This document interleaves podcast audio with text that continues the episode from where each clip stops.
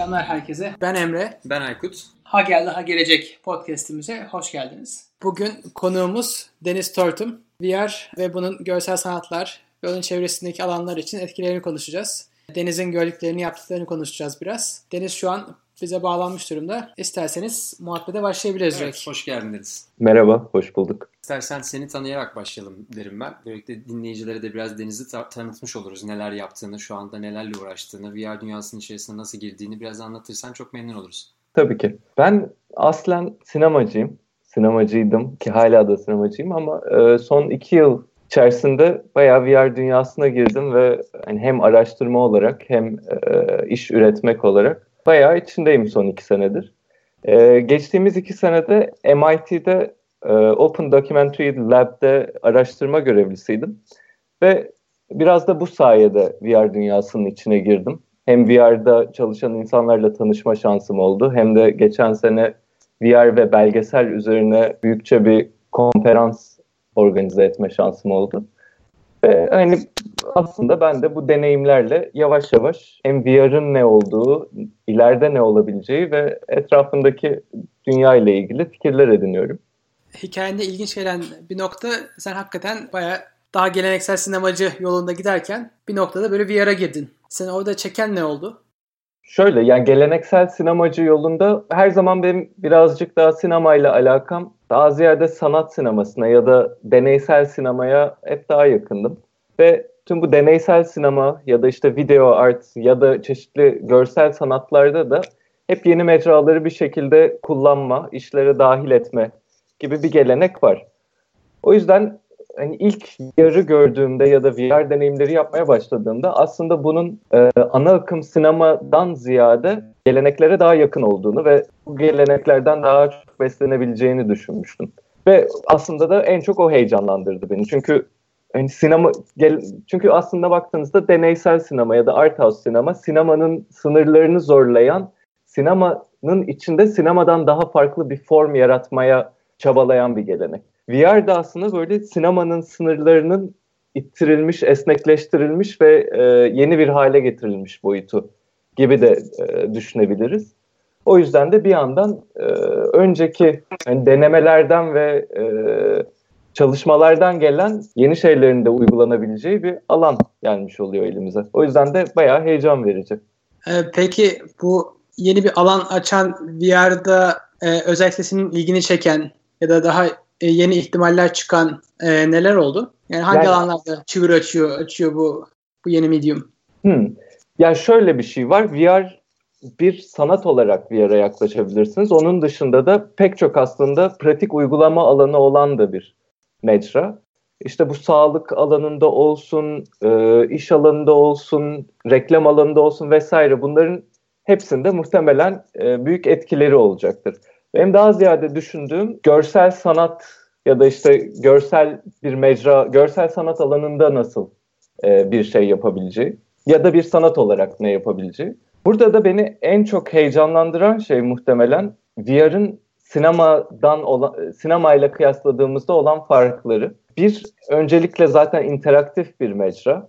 O yüzden burada seyirci vücudunu kullanarak e, deneyimlerin bir parçası olabiliyor ya da deneyimleri değiştirebiliyor. İki, yani sinemaya kıyasladığımızda da sinemada olan işte kadraj, çerçeve gibi bir şeyin varlığı yok bir yerde zaten ve sinemanın da en büyük özelliği üç boyutlu bir dünyayı iki boyutlu bir perdeye yansıtması. VR'da yine bu yok çünkü yine üç boyutlu ve çerçeveleyici bir dünyanın içerisindesiniz. Benim VR sanat olarak VR'da aslında bulduğum en heyecanlı şey şu. Biraz açıklaması zor olabilir ama deneyeyim. Sinemadaki düşünün hani bir sanat olarak en önemli yanı ya da e, özelliklerinden biri montaj. Yani bir e, çekilen bir planla sonraki çekilen bir planı yan yana getirerek buradan bir anlam üretebilme sanatı. VR'da ise bu montajı görüntülerle değil ama e, yaptığımız eylemler ve onların sonuçlarıyla yapabiliriz. Mesela gerçek dünyada ben elimi kaldırıp bu bardağı tutup kal, e, elimle bu bardağı tutup kaldırdığımda bardağı almış oluyorum. Ama VR'da mesela aynı eylemin sonucu bambaşka olabilir. Ve bu eylem ve sonuçlar arasında nasıl ki sinema zaman ve mekan devamlılığını montajla bozuyorsa VR da eylem ve bunun sonucu arasındaki devamlılığı bozarak bayağı ilginç anlamlar üretebilir gibi geliyor. Dolayısıyla algıyı da değiştirmiş oluyorsun aslında. Evet. Beklenti algılar da değişmiş oluyor. Çok enteresan evet. ya. Ee, ve bunun da yani birazcık da aslında geldiği yön vücutsal bilişim diyebileceğimiz embodied cognition diye bir nispeten yeni bir alan var. Ve bu adamların da aslında e, dediği şey bizim vücut ve akıl diye bir ikilemimiz yoktur. Vücut da akıl da birdir ve biz vücudumuz sayesinde de düşünürüz. Ve işte yani şu anki düşünce sistemimizin oluşmasında aslında dik durmamızın, işte iki kolumuzun, iki bacağımızın olması ve vücutsal yaptığımız eylemlerin belli sonuçlarının, e, dünyada belli sonuçlarının da olması e, gelir diyorlar. Ve VR'ın da yapabileceği aslında bu hani vücutsal düşünmeyi farklı şekillere getirebilerek esnetebilmek ve aslında yeni düşünce sistemleri belki yaratabilmek. Bu yönde bunu böyle keşfetmeye çalışan ilginç deneylerle karşılaştın mı şu ana kadar? İlginç, evet.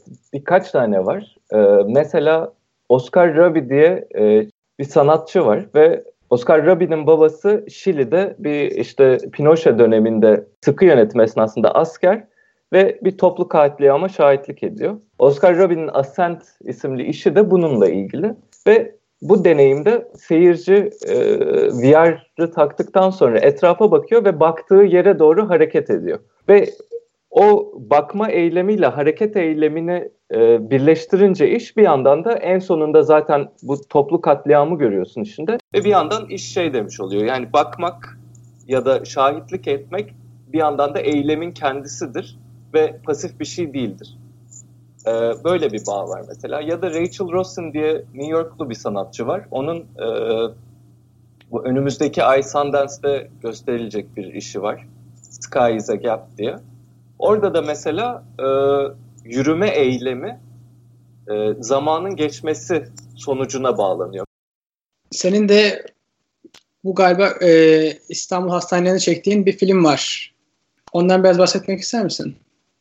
Cerrahpaşa Hastanesi'ni VR için çektiğim kısa 4-5 dakikalık bir e, bir iş var. E, bu işte aslında çok minimalist bir iş. Hani bir koridorda tüm hastanenin koridorunda yavaş yavaş hafif uçarak gidiyorsunuz ve vücudunuzun e, hareket etmesi yavaş yavaş değişiyor. İlk başta gerçek e, işte sola yatıp sağa yattığınızda mesela bu sanal dünyadaki hareketiniz gerçek dünyaya e, tekabül ediyor ama koridorun ortalarına geldiğinizde mesela sol tarafa yattığınızda sonra sağ tarafa yattığınızda hastanenin bir koridorundan bir koridoruna gidebiliyorsunuz. Böyle yavaşça hafifleyen bir vücut var. İşte onun dışında da çekim tekniği olarak sinemaya kıyasla çok daha farklı. Hastaneyi e, biz lazer tarayıcılarla çektik ve bu lazer tarayıcının da yaptığı şey aslında mimarlıktan restorasyondan e, gelen bir teknoloji. Ama diyelim bir koridora koyuyorsunuz ve bu 10 dakika boyunca etraftaki her yere lazer lazer ışıkları yollayıp bunları geri alıyor. Ve o lazerin gidip gelmesi hareketiyle de işte her değdiği noktanın ne kadar uzaklıkta olduğunu belirliyor. Böylece de bunu yapınca mesela 10 dakika koydunuz ve her yeri taradı. O zaman o koridorun üç boyutlu bir modeli çıkmış oluyor. Bir nokta bulutu olarak. Bir nevi sonar gibi kullanıyorsunuz aslında. Mesafe evet. ölçmek. Evet yani aslında bunun en temel e, özelliği mesafe ölçmek. İşte restorasyon için fikirler vermek vesaire ama burada sadece bir yeri üç boyutlu ve hani özgün bir şekilde görselleştirmek için kullanıyoruz. E, o benim en çok ilgimi çeken tarafta. Hani bir dünyayı tamam biz e, fotoğrafla, filmle iki boyutlu olarak kaydetmenin ne demek olduğunu biliyoruz. Bunu işte 100 senedir, 150 senedir yapıyoruz. Hatta son 10 senedir işte akıllı telefonlarla artık herkesin günlük yaşamına girmiş bir e, aktivite. Ama bir yandan da o zaman da şeyi düşünmeye başlıyorum. Hani dünyayı üç boyutlu olarak kaydetmenin anlamı ne? Diyelim ben istesem hani burada işte evimdeki koltuğu, sandalyeyi, salonu üç boyutlu kaydedip birileriyle paylaşsam ya da işte kendimin üç boyutlu portresini çeksem. Bu mesela şu an lazer tarayıcı gibi daha ziyade erişilmesi biraz daha zor ve pahalı teknolojilerle yapılıyor ama e, çok yakın vakitte diyelim 2 sene 3 sene sonra aslında tüm e, akıllı telefonlarda da derinlik ölçen kameralar olacak ya da işte iki kamerayla derinlik ölçülebilecek. Bu Google'ın Tango projesi mesela piyasadaki tüm telefonlara dahil olacak vesaire. O yüzden insanlar da bayağı günlük hayatlarının parçası olarak üç boyutlu üç boyutlu imaj üretebilmeye başlayacaklar. Ama bunlarla ne yapacağız? Bunun artı değeri ne olacak? Nerede kullanılabilecek? Bunlar çok ilginç sorular bence. Tabii makinelerin de buna göre değişmesi gerekecek gibi bayağı bir beklentiye giriyoruz evet, o zaman. Bir de aslında hani tüm bu imajları görmemizin ideal olduğu e, yer bilgisayar ekranı değil. Yani VR ortamı gibi üç boyutlu bir ortam. O yüzden de hani bu ikisi de biraz denk geliyor. Hem Doğru. üç boyutlu dünyayı üç boyutlu olarak kaydedebilme e, teknolojisi geliyor hem de bunu e, görebilme, izleyebilme teknolojisi. E, Cerrahpaşa projesinin en heyecanlı yeri oydu. E, bayağı işte üç boyutlu olarak kaydetmek, bir mekanı hiç görmediğimiz bir şekilde e, görebilmek. E, sonra da e, bir proje daha yaptık. O da Eylül 1955 diye. O da 6-7 Eylül olayları ile ilgili. 6-7 Eylül olaylarında e, bir fotoğrafçı stüdyosundasınız ve fotoğrafçının gözünden olayların başlangıcını yaşıyorsunuz. İşte gelen kimi müşteriler var. Onların fotoğrafını çekiyorsunuz, sohbetlerini dinliyorsunuz. Sonra yavaş yavaş sokak karışmaya başlıyor. Radyodan haberler geliyor vesaire. Öyle e, bir şekilde gerilimin arttığı bir tarihi simülasyon. Peki seni bu konulara iten ne oldu? Ee, ilk hastaneden konuşalım. Hastane nasıl geldi? Ee, hastane nasıl geldi? Hastanede ben aslında e, bir senedir yani film çekiyorum, belgesel çekiyorum, belgesel film. Ve bu projeyi, o projeyi yaparken biraz e, VR projesi de yapma fikri aklıma geldi. Belgesel film ha, henüz bitmedi. Onun muhtemelen bir 6 ayı daha var. Ama o da işte uzun metrajlı e, bayağı hastanenin günlük ortamına bakan biraz doktorları takip ettiğimiz bir film olacak. VR kısmı da e, biraz şeyi düşünüyordum. Özellikle filmi çekerken sonuçta tıpta ve muhtemelen bu son e, diyelim 20 yılın e, gelişmesi ama doktorların insan vücuduyla vücuduyla girdiği etkileşim aslında bayağı aletler ve ekranlar üzerine diyelim kapalı ameliyat, laparoskopik ameliyat yapıyor doktorlar ve aletlerle bir insanın vücuduna giriyorsunuz ve ekranda ne olduğunu görüp diğer başka makinalarla e, işte karnı dikiyorsunuz ya da bir parça alıyorsunuz vesaire. 50 yıl 60 yıl önceye baktığımızda doktorların insan vücuduyla alakası çok daha e, ellerine dayalı. İşte aslında hala da öyle ama giderek azalan bir şekilde. Diyelim bir hastanın e, karnına doktorun elini sokması vesaire. Ve şu an aslında yetişen doktorlar belki de hani bir insanın karnına elini sokan son ne, e, son nesil doktor olabilir. İnsan temasını tamamen aradan çıkarmış oluyoruz evet, aslında. Evet. Ee, bunları düşünürken de aslında hani tüm insan vücudunun görselleştirilmesi işte X-ray, MR vesaire gibi çeşitli teknolojilere dayanıyor. Ve lazer tarayıcı da işte ve nokta bulutu da nispeten bunlara benzer bir hani şey teknoloji olarak benzemiyor ama yine de farklı bir görselleştirme teknolojisi. O yüzden hani insan vücuduna bu farklı görselleştirme teknolojileriyle bakılan bir mekanı yani hastaneyi farklı bir şekilde insan gözünün görmeyeceği bir şekilde görselleştirsek nasıl olur gibi bir fikir vardı aklımda. Ee, biraz da onun işte sonucu oldu şeyi merak ediyorum. Ee, şimdi hem hastane çalışması hem 6-7 Eylül çalışması. Biz geçtiğimiz haftalarda benzer bir konuşma yapıyorduk kendi arkadaşlarımıza, Emre ve birkaç arkadaşımıza. Ee, hani bu VR dünyasının özellikle belgesellerle işte dünyada yaşanan bir takım travmatik olayları nasıl insanlara daha farklı aktarabileceği, bunun daha gerçekçi olabileceği üzerine konuşuyorduk. Tabii bunun e, iki noktası var kendi kafamızda bir tüketici olarak düşündüğümüzde. E, insanlar gerçekten ne kadar bu travmatik olayları bir daha yaşamak istiyor ve görmek istiyor. Hani genelde çünkü eğlenceli şeyleri tüketmeyi seviyoruz ama tabii bir işte daha documentary olarak baktığımızda bu işin içinde profesyonel olarak olan ve tüketen insanlar var. Bir de bu işten çok uzak olan insanlar var. Ama biz şeye çok inanan bir ekibiz. Ee, özellikle VR'la beraber hani hali hazırda şu anda dünyada yaşa, yaşanan sıkıntılar ve geçmişte yaşadığımız sıkıntıların çok daha net ve çok daha e, çarpıcı ve hissedilebilir şekilde verebileceğini düşünüp inanıyoruz ama bu işin içinde daha fazla olan hem sinema tarafında hem işte e, MIT medyalarda olan biri olarak sen nasıl görüyorsun? Bu tarafta ee, çok büyük bir değişiklik yaratacak mı? Yoksa bizim için mi çok heyecan verici oluyor bu? Ben açıkçası biraz abartıldığını düşünüyorum. Çünkü aslında şu an VR'a baktığınızda VR'da yapılan 360 derece videoların nedense çok büyük bir bölümü mülteciler üzerine. Ve hani dünyanın çeşitli yerlerinde olan yokluk ve felaketleri neredeyse batıya getirip göstermek üzerine kurulu. Ve buradaki efekt aslında VR'ın bir mecra olarak bunu çok daha iyi yapmasından değil bence. Ama VR'ın yeni bir mecra olmasından dolayı. Yani sinemada ilk çıktığında hani çok anlatılan bir hikayedir. İşte ilk filmlerden biri trenin istasyona girişi. Bunu izleyen seyirciler trenciden üstlerine geliyor sanarak işte salondan kaçmaları mesela. Yani bu hani şu an bize bak e, bugünden bakıp e, dönüp bakınca komik geliyor bize. Öyle şey olur mu? Sinema gerçek olur mu? Diye. VR da bence biraz öyle. Hani şu an aslında daha arttırılmış bir gerçekliği olduğu için özellikle 360 derece videolardan bahsediyorum. Ee, daha gerçekçi geliyor ama gerçekten çok daha kopuk bir mecra. Ve bence de hani o gerçeklikten koptuğu yerler VR'ı özel ve sanatsal kılıyor.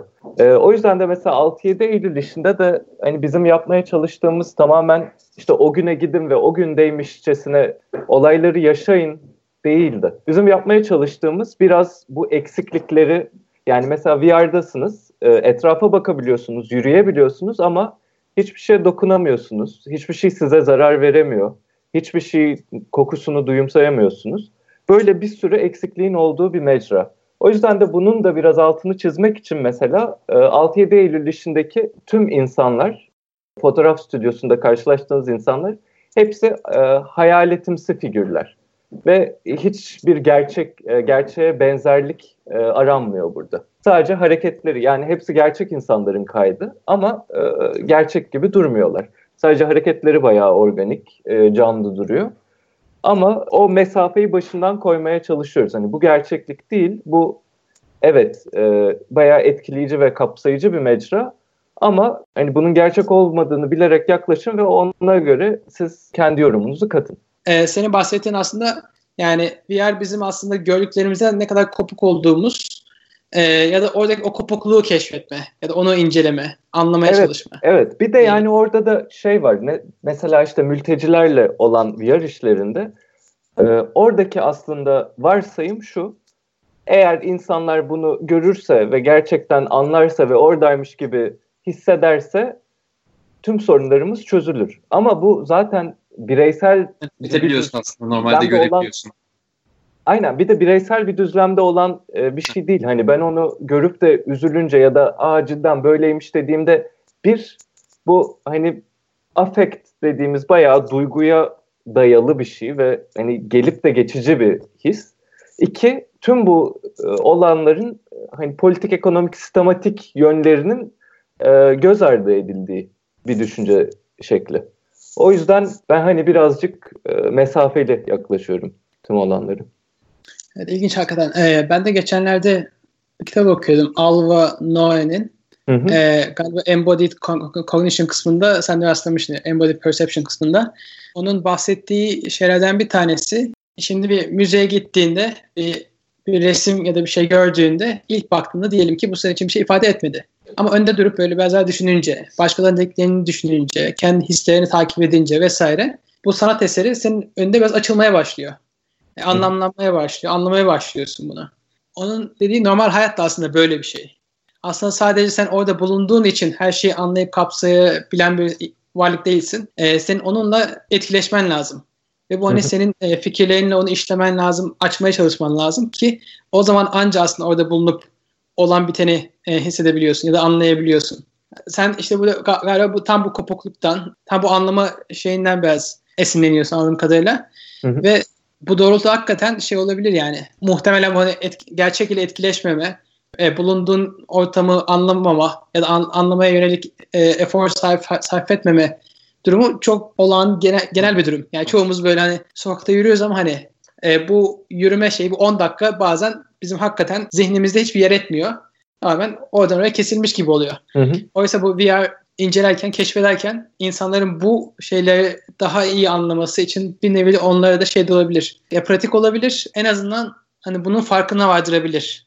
Hı hı. E, o, o şeyin e, senin bulunman ile o gerçekliğin dinamik dinamikleri arasındaki kopukluğu böyle e, tabaka tabaka gösterebilir. Evet. Bir de yani orada şöyle bir önemli nokta var. Hani VR e, her ne kadar yani 50 senedir şu ya da bu şekilde geliştiriliyor olsa da bayağı e, yeni bir mecra. Özellikle hani e, bu kadar hayatımıza girmesiyle ve hani bu yeni mecranın ne olduğunun belirleneceği yıllar diyelim şu 5-10 sene. Çünkü diyelim televizyon da ilk çıktığında hani şu anki kullandığımız gibi bir mecra değil. Yani işte VR'ın nasıl bir mecra olacağı konusunda şöyle bir sıkıntım var. Palmer Luckey'nin Wired dergisiyle yanılmıyorsam bir röportajı vardı. Ve orada hem naif hem korkutucu bir şekilde e, VR hakkında dedikleri e, kısaca şöyle. VR öyle bir teknoloji ki işte dünyadaki eşitsizliği ortadan kaldırabilir. Çünkü biz dünyada işte hali vakti olmayan kim varsa herkese VR e, headset'i verip onları işte diyelim Fransa'da villasında yaşayan bir zenginin hayatındaymışçasına yaşatabiliriz ya da işte yat turuna yollayabiliriz. Böylece herkes mutlu olduğu bir hayatı yaşayabilir. Ve adam bunu hani Matrix'in e, sonrasında 15 sene falan geçmiş. Hala yani herkesin aklında öyle bir şey. Buna rağmen diyor ve bunu da aslında düşünenler e, az değil bence. Çünkü başka bir adam var. Adamın adını tam hatırlamıyorum ama onun da dediği e, VR'da 300 bin tane iş yaratmaktan bahsediyor. Ama bu da hani tamamen aslında otomoz, otomatize işler gibi.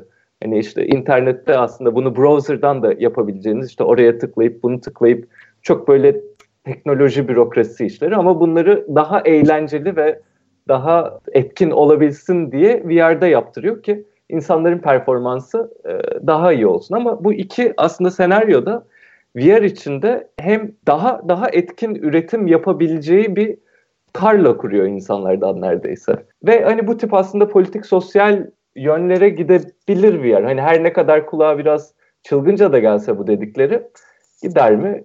Gidebilir. O yüzden hani şu ilk yıllarda bu mecranın ne olacağı üzerine e, düşünmek, çaba sarf etmek vesaire önemli diye düşünüyorum ben. Burada benzer bir konuyu e, Emre ile de konuşuyorduk. E, buradaki sıkıntı galiba biraz da şu. Amerika'da daimi olarak o pazarlama gururluğunun içinde şey var. Hani herkes kullanacak ve dünyayı daha iyi bir yer hale getireceğiz gibi. yani tırnak içinde bir söylem var. Hepimizin farklı baktık tabii. E, dolayısıyla aslında işte sizin yaptığınız o dokümenterist çalışmaları da e, işte Amerika'nın ve işte e, Amerikan film endüstrisi yaptığı çalışmaları da ayırmak lazım. O düşünceyi de ayırmak lazım aslında. E, biri tamamen farklı bir tarafta düşünürken biri tamamen yayılımcı ve daha fayda odaklı ama şirket adına fayda odaklı düşünen ama, bir yaklaşım. Riskli yani çok riskli. E, ya orada şöyle bir şey var bence hani demin dedin ya işte bir market pazarlama e, fikri var işte yayılmacı dünyayı değiştiriyoruz böyle iyi şeyler olacak falan. E, bu işte pazarlama mantığı aslında sadece büyük şirketlerde kalmıyor günümüzde. Bence baya hani günlük hayatın işte entelektüel hayatın işte üniversitelerin içine kadar giden bir mantığı dönüşüyor. Ve üniversitelerde aslında baktığında ya da işte en böyle daha e, kritik olmasını bekleyeceğin e, kuruluşlar, organizasyonlar vesaire onlara baktığında hepsi bir şekilde o pazarlama mantığını tekrar farklı kelimelerle dile getiriyor. O bence biraz korkutucu bir şey. E, peki e, hazır bunu konuşurken senin bu işin içinde bildiğin bu anlamda bu konunun etiğini düşünen ve bu konuda işte etik bir takım kuralları oluşturan, oluşturmak isteyen kurum, kuruluş ya da işte organizasyon kimler var? Bu konuda biraz aydınlatabilir misin abi? Ee, ya da var gerçekten? Var, evet. Yo, gerçekten yani önümüzdeki o 10 yıl itibariyle bundan sonraki hayatı değiştirecek her türlü maddeyi aslında konuşmuş ve değerlendirmiş olacak bir takım kuruluşlar olması gerekiyor. Senin bu dediğin aslında e, hani VR'da senin örneğini gördün ama daha genel de e, teknoloji sektöründe genel olarak görebileceğimiz bir trend aslında. Yani sonuçta işin bir man şeyinden temelinden ötürü belli e, şeyler var. Dezavantajlar var. Yani Hı. yeni teknoloji gelişirken buraya yeni teknolojinin iyi bir şey yapacağına inanan ve buna inandığı için o işler üzerine çalışan insanlar geliyor. Bu yeni teknoloji ortaya çıktıkça bunu anlayan tek insanlar bunun iyi bir şey yapacağını söyleyen insanlar oluyor. Ve onlar da e, buradan o başarılarından da fazla yararlanmak için bu işin daha ütopik, e, pozitif kısımlarına daha da odaklanıyorlar. Onun üzerinden kendi kimlik, kimliklerini yaratıp daha da böyle işi büyütüyorlar. Yani Hı-hı. ben daha e, senin bahsettiğin daha absürt bir şeyini şeyde görmüştüm. Bir tane başka bir VR şirket daha var. Space VR mi öyle bir şey. E, işte dünyayı şeyden uzaydan görebileceksiniz gibi bir şey var. İşte uydudan e, görür gibi göreceksiniz. Ve vadi e, böylece dünyanın aslında bir bütün olduğunu görüp hepimizin kardeş olduğunu anlayacaksınız ve bütün e, savaşlar falan bitecek. Oh, ne güzel. E, hani o kadar absürt geliyor ki. evet, evet. E, o arkadaşı ve bu şeydi yani 2016 yılında SVVR e, konferansının keynote'larından bir tanesiydi bu. Hı hı. E, hani sadece birisinin böyle kendi evinde kendini kandırdığı bir şeyin ötesinde bu topluluğun da gayet cesaretlendirdiği İnandı. Ve hani ciddi bir şekilde eleş kimsenin çok sert eleştirel yaklaşmadığı bir söylemin büyüdüğünü kanıtı yani. E, ve bu hani VR'de oluyor. Aynısını muhtemelen işte yani sürücüsüz arabalarda, yapay zekada, ya her türlü bu yeni normal insanların e, ve bu alanın dışındaki insanların kolay kolay anlamlandıramadığı her teknoloji her teknolojide bu ütopik bir, bir bahis var yani. Herkes de inandığından da değil ama tüm bu konular hakkında aslında konuşabilecek ve bu konular hakkında bilgili olan insanlar da bir yandan e, diyelim VR dünyası, VR dünyasının içinde olan insanlar da bir yandan ki hani ben de dahilim, herkes bu sektörün ekmeğini de yemek istiyor ya da yeme peşinde vesaire. O yüzden aslında sürekli yaratılan bu hype herkesin işine geliyor. Ve kimse de hani durup arkadaşlar bir saniye hani ne yapıyoruz demek istemiyor. Çünkü bir yandan da hani hem kendi işine de zarar vermiş oluyor. Ama yani hani bu hala bana çok şaşırtıcı geliyor. Yani işte o demin dediğin gibi Space VR yapıyorlar mesela. Kimse hani söz alıp da arkadaş böyle bu ne saçmalık demiyor. Bilmiyorum. Yani o, o biraz teknoloji sektörünün her alanında var bence dediğin gibi. Evet kesinlikle. Ee, etik konusunda da e, Aykut evet. şey yani hani bunu sonuçta şu an şey yok ya dünyada işte bir etik kurulu 10 madde belirliyor ve bu her yere uygulanıyor.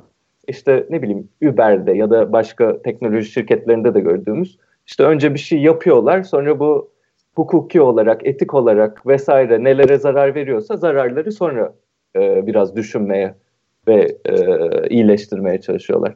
Biraz VR'da da böyle bu ama etik konusunda araştırma yapan kurumlar kesinlikle var. Özellikle e, VR haberciliği yapan e, şirketler, bu işte New York Times olsun, Frontline olsun vesaire. Bunlar e, VR etiği üzerine bayağı çalışıyorlar. Onun dışında e, kimi labler var. Mesela Michael Mother diye bir adam var. Bunun çalıştığı bir organizasyon var. Onlar mesela VR'ın insanın e, psikolojisi üzerinde nasıl etkiler bırakabileceğini araştırıyorlar ve hani etik sınırları belirlemeye çalışıyorlar vesaire. Bunun gibi pek çok da kuruluş var etiği belirlemeye çalışan ve bu sadece VR alanında da değil. Çünkü en son duyduğum böyle e, Media Lab bayağı yüklü bir e, fon aldı. E, şeyi araştırmak için. Yapay zeka etiği. Çünkü o da hani çok yakın vakitte yani şu an giriyor ama çok yakın vakitte daha da giren bir şekilde olacak ve hani onun her bu tüm teknolojilerin bir şekilde regülasyonunun er ya da geç olması lazım gibi. Ya da hani deneye yanılı oluyor muhtemelen şu an ama. E, en azından bize konuştuğunu biliyor olmak güzel tabii. Evet. bu açıdan. Yani konuşan hep çok var ama hani bu tarafı da düşünen ve konuşan araştıran olduğunu duymak güzel bir şey tabii. Evet evet. Evet, evet. yani hakikaten çok çok ciddi gelişmelerin olduğu çok hızlı gelişen alanlar bunlar. Peki sen sen ne düşünüyorsun? Sen ne yapacaksın burada gelecekte bu alanda? Ya şu an üstünde çalıştığımız işte iki farklı aslında proje var. Biri e, daha ziyade işte deneyimler yaratma ya da içerik yaratma gibi ve e, bu bana bayağı heyecan veriyor. Aslında yapmak istediğimiz Osmanlı kahveleriyle ilgili mesela çok ilginç bir proje var. Bakalım olur mu? Yani bu e, içerik ve deneyim üretme kısmı bir taraf. Bir de onun dışında da e, VR için aslında e, kimi araçlar üretiyoruz. İşte diyelim mesela ses notları bırakabileceğiniz ya da yani VR için app'ler diyelim ve böylece VR VR'ın içindeyken e, beraber çalışmayı kolaylaştıran app'ler diyelim bunları. Öyle yani bizim böyle bir 2-3 senelik plan gibi. Onun ötesinde ise e, VR ne olur, ne kadar geleceği var vesaire. Onları tam tahmin edemiyorum ama şöyle bir şey var. VR'ın geleceği çok uzun olmasa bile VR'dan sonra gelecek teknolojilerin işte mixed reality gibi ve VR'a da yakın olan e, aslında alansal ve bedensel bilgisayarcılık diyebileceğimiz bir alanın geleceği bayağı var. E, o yüzden bu hani VR formunda ya da işte taktığımız Oculus headset formunda olmaz da işte gözlük olur ya da işte lens olur ya da direkt beyinle bir şekilde etkileşim olabilir falan vesaire. Ama hani bunun bir geleceği var. Giderek de ilginçleşen. Süper ya. O zaman sendeki gelişmeleri takip etmelerini isteyeceğiz dinleyicilerden. Bu arada sana ulaşmak, ben bu konuda sana ulaşmak isteyen ya da soruları olan olursa sana nasıl ulaşabilirler ya da nereyi takip etmelerini tavsiye edersin? Tabii ki bana e-mail atabilirler. Benim e-mail adresim deniz.tortum.gmail.com ee, Nereyi takip etmeleri iyi olur? Ee, aslında ilgi alanlarına göre değişir. Çok fazla VR blogu var ama herkesin takip ettiği işte Upload VR, Road to VR gibi e, kimi bloglar var. Onun dışında Kill Screen dergisinin Versions diye bir blogu var. O da hiç fena değil. Twitter'da çok büyük bir komünite var. Bunları işte bir şekilde takip ederek zaten yani gelişmeler oluyor ama zaten büyük gelişmelerde nereyi takip ederseniz kulağınıza geliyor. Konuşmayı bitirmeden önce önümüzdeki sene içinde, 2017 Hı. içinde beklediğin e, VR alanında olacağını düşündüğün büyük gelişmeler var mı? Valla galiba iki tane ilgi aslında hani şu an bakınca çok küçük gelişmeler ama iki tane VR dünyasının içinde olan insanlara ilginç gelebilecek gelişme olacaktır muhtemelen. Bir bu mekansal VR'ın şu an işte HTC Vive'ın yapabildiği e, içinde yürünebilen deneyimlerin Google Tango gibi telefonlarla kablosuz ve bilgisayara bağlı olmadan yapılacağı bir VR sistemi muhtemelen çıkabilir önümüzdeki sene içinde. Bir de şey ilginç bir gelişme olacaktır. Mesela şu an elle kontrol edilebilen işte kimi cihazlar var. Bu Oculus'ta olsun, Vive'da olsun. Önümüzdeki sene içinde yine muhtemelen aslında siz evdeki objelerin herhangi birini işte diyelim şu bardağı ya da buradaki mouse'u alıp bunu bir VR objesine dönüştürebilme şansı e, çıkacak. O yüzden hani sadece bu üretilen cihazlara değil e, onun dışında evdeki herhangi bir objeyle de VR'da deneyim yaşayabileceğiz. Bu ikisi de yani bilmiyorum bayağı küçük şeyler aslında düşündüğümüzde ama. Baya baya bize baya bilim kurgu gibi geldi şu an. Sen alıştığın için tabii içeride o haberlere sana daha normal geliyordur muhtemelen ama şu an bizim için baya bir şaşırarak dinledik. Özellikle sorun baya enteresan geldi. Çok teşekkürler o zaman. Ee, bize zaman evet. ayırdığın için. Ben ee, çok teşekkür ederim. söylemek istediğin başka bir şey var mı? Yok çok teşekkür ederim. Ee, yolunuz açık olsun. Sağ ol. Çok teşekkür ederiz Deniz. Tekrar görüşmek üzere diyelim. Ee, vakit ayırdığın için de çok sağ ol. Başarılar da diliyoruz sana bütün çalışmalarda. Daha yakından takip ediyor olacağız seni. Çok teşekkür Sağ ol. Neyse ben anca giderim bu hızdan artık. Hadi güle güle Beni ışınla ışınla enerjile.